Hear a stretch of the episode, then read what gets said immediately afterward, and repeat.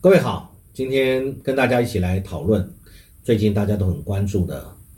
啊，美国要通过的台湾政策法啊。好，这个事情是这样，美国参议院的外交委员会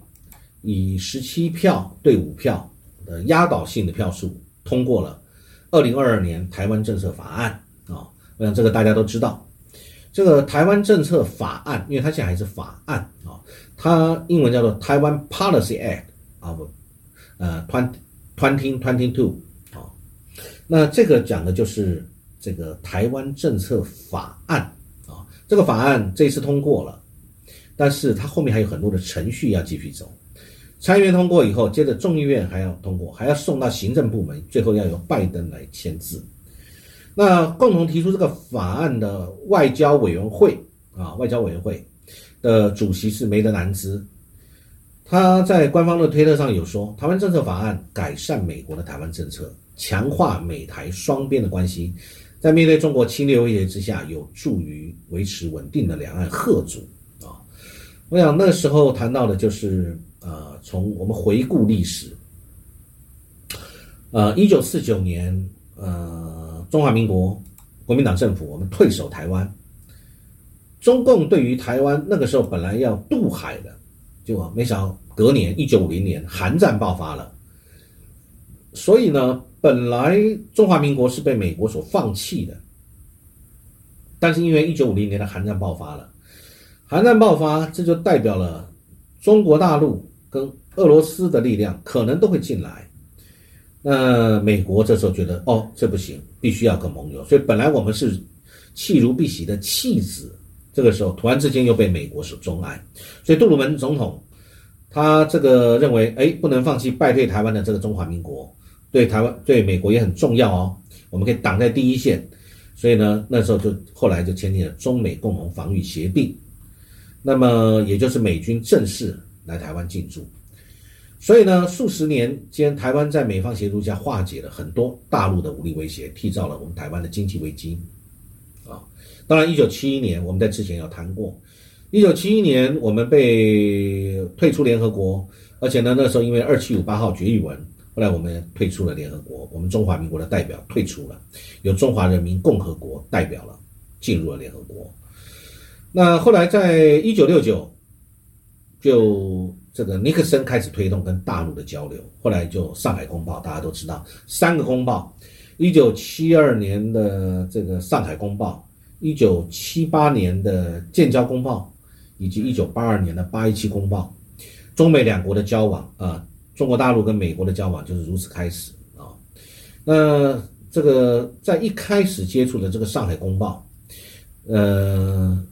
中美双方就表示啊。这个在这个当中，美国他在这个上海公报表示，他认识认知两岸一个中国原则啊是重要的成果。后来在一九七九，美国在联动制，所以呢，后来给了我们台湾关系法啊，因为呢，这个他们建交，我们断交，我们跟美国断交，但是在过断交的同时呢，为了台湾安全，所以同年一样有给了台湾一个台湾关系法，以提供台湾防卫资源。啊，设立了美国在协会 AIT，促进了民间的交流等等的，建构一些相关的一些网络。所以呢，台湾关系法是美国独创的一个立法啊，而且是全世界上没有的。透过台湾关系法，它可以确保台美关系跟两岸的这个四十多年来的稳定跟繁荣发展。呃，所以呃，这个梅德兰斯呢，跟共和党的 Graham，他。在访问台湾后，就提出台湾政策法案的这个草案，内容包含就是要制裁升高敌对情势的中国的官员，赋予台湾主要非北约盟友的地位，要求美国国务院将我国驻北台湾台北经济文化代表处改名为台湾代表处等等的。啊，当然这些后来有经过删除，因为这个是初步的草案，因为这些东西太敏感了，而且会引起中国大陆非常大的一个反应，甚至有一些行动啊。所以呢，台湾政策法案也是想要修正从一九七九年以来美国施行到现在的台湾关系法。啊，那中间有个重要的一个关键是把提供台湾防卫性武器的这个文字改为可以贺阻解放军侵略行为的武器，然后同时呢，这个希望通过台湾关呃台湾安全的援助的倡议，在四年内提供台湾四十五亿美元军援跟二十亿美元的军事贷款啊，而且要求总税加起来总共这个是六十五亿美元，也要求美国国防部必须逐年去提交美国防卫台湾这个策略审查跟评估报告啊。所以这是其实就是《台湾关系法》一九七九年生效以来，美国对台湾政策最全面的修订啊。那我想这个我们先讲美国国会在中国问题上面，他们是指因为美国今年在这个十一月他们有其中选举，面临着参议员跟众议员的选举，所以现在在美国的国内，尤其在选举上面，就跟台湾一样。宁愿抗中啊，只要抗中就有票啊，所以在美国也是一样，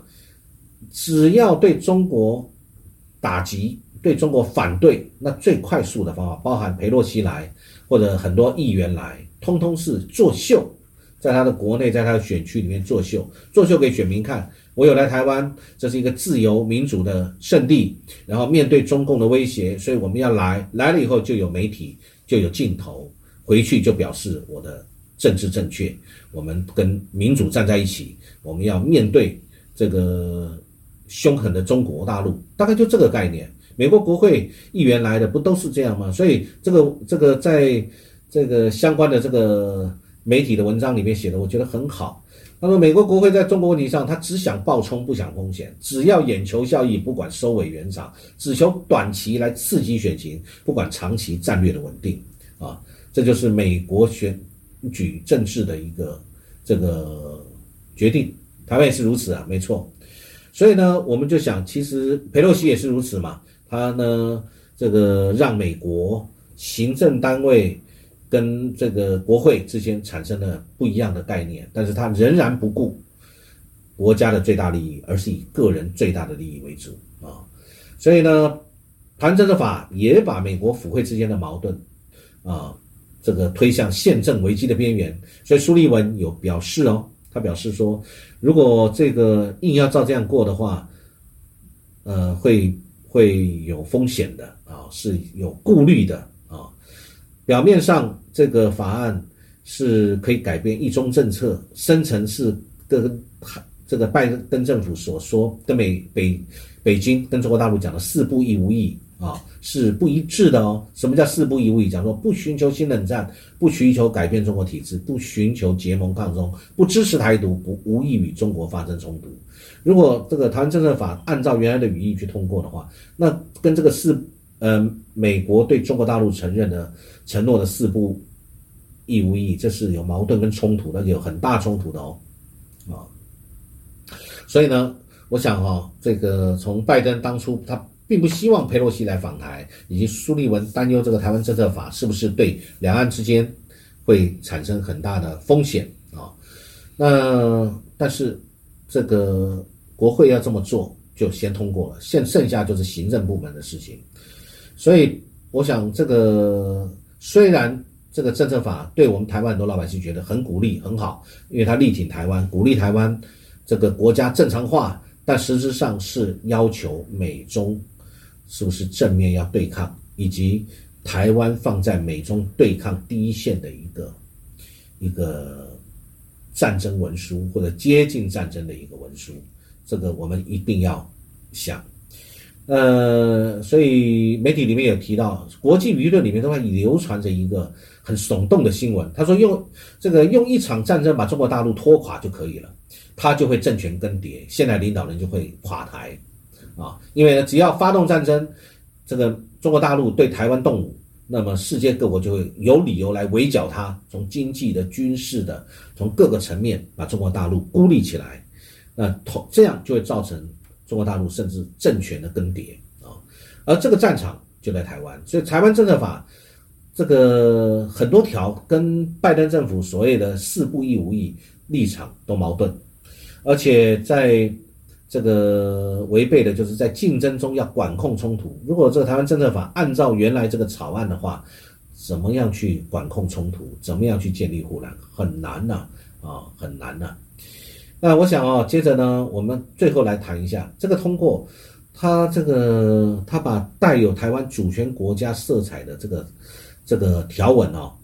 呃，删除，所以对台湾会是比较好有好处的。虽然这个很多人台湾有很多人认为说，我就是把台湾是一个国家凸显出来，问题这会引起两岸的战争，变成一边一国了，而且就台湾独立了。呃，对这个我们现在的政府很多对这个都很欢迎。但是大陆有警告，这个法会危害远胜于佩洛西访台啊！而且呢，当然驻美国的大使秦刚更有这个警告，他说中美关系可能因此而瓦解哦啊！所以我想，这个台湾政策法它会一直会去触发到很多敏感点。从这一次，这一次虽然只是外委会、外交委员会、参议院的外交委员会通过，但未来还有很多路要走。所以一开始很多相关的条款。敏感条款在这里就会慢慢修，所以各位看得到，我们站在另外一个观点来看，在美国的其中选举之前提出来这个东西，听起来很很这个支持民主，很打击中国大陆，但是其中选举过了以后，又慢慢把它修回来，变成是一个符合美国以及中国大陆勉强可以接受，那台湾又觉得哎，又多了一个东西的这样的法案，我觉得可能性是最高的，因为任何事情都是在欺骗眼球嘛。啊，政客不都是如此嘛？尤其在面临选举的时候，啊，所以呢，我们就可以知道，那什么叫做本来的这个主要非？你看这一次的修改就已经把它一些东西做调整了。一开始非常宏大、非常尖锐、矛盾，那经过这一次的这个表决，其实也做了一些删除跟调整，比如将台湾本来直接视为主要非北约盟友，后来修正了，修正成什么？以主要这个非北约盟友同等待遇，再来，本来删除了北美国在台协会 A I T 的处长任命是比较大使办理的条文，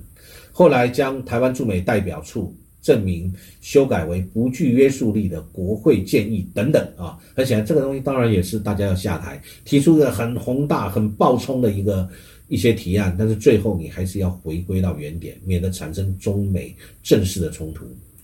当然，拜登他现在这个行政部门也不愿意被扣上这个片面改变台现状的帽子，也不愿意违背当初讲四不一无意以及不支持台独等等承诺，所以呢，仍然有意呃，美国跟中国大陆以仍然是维持这个斗而不破基本格局。大家都知道在作秀，大家都知道美国在作秀，可是你不要做过头，尤其在十一月其中选举之前，你不要做过头啊。以最近刚刚大家。知道的这个审议，在这个中美两国达成的审计协议为例，审计协议就是因为很多呃中方企业在美国要下市，通通要回这个中国大陆了，不在美国上市了。这个对美国跟中国两边其实都是不好的事情。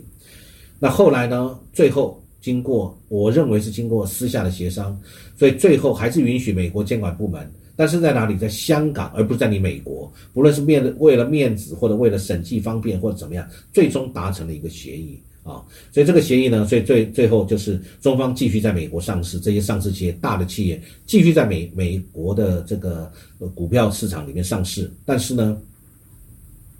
审计检查在香港检查啊，所以呢，这样就避免了很多退市的风险。所以呢，这也是一种让步跟妥协。所以呢，习近平跟拜登在十一月啊，十一月在巴厘岛 G 团领的峰会会举行会晤的可能性是很大的，因为两边都希望还是要谈到话，不要因为短期的一个，不论是所谓的台湾政策法这个呃这个呃法案，或者是因为佩洛西等等事情而失控，对两边都不好。习近平十月十六号要面对中共二十大的选举啊，这个二十大的会议。所以这个其实美中从这几十年来就是斗而不破，从很多从天安门的事情、台海危机、美军误炸中国大使馆、南海撞击等等，啊，这个其实还有川普后来发动的贸易战，其实大家都知道要适可而止。所以我认为美中正在做一个斗而不破、设立停损、建立护栏，在很多事情上面可以做，但是要收回来，不要。这个过头了，让彼此都有都有一个可以下台的机会，以及有一个转圜的空间。那从这个事情，我也觉得我们两岸人民应该要友善往来，因为呢，我们知道了这个全球战战略的竞争，美中两大的战略竞争是建立在他们共同的利益。那一样，我们想到我们台湾的利益，乌克兰战争，各位知道是对谁的利益有最大帮助？对美国最大帮助啊。然后北约又团结起来了，然后又把这些本来向左倾的国家，现在又往右倾。各位看得到，不论是英国的首相。跟意大利的首相这两天的更迭，其实都是把本来欧洲很多往左倾的一些国家，现在往右拉回来啊，所以就感觉得到，这个美国正在做一些对他很有利的事情，一直在做。那台湾，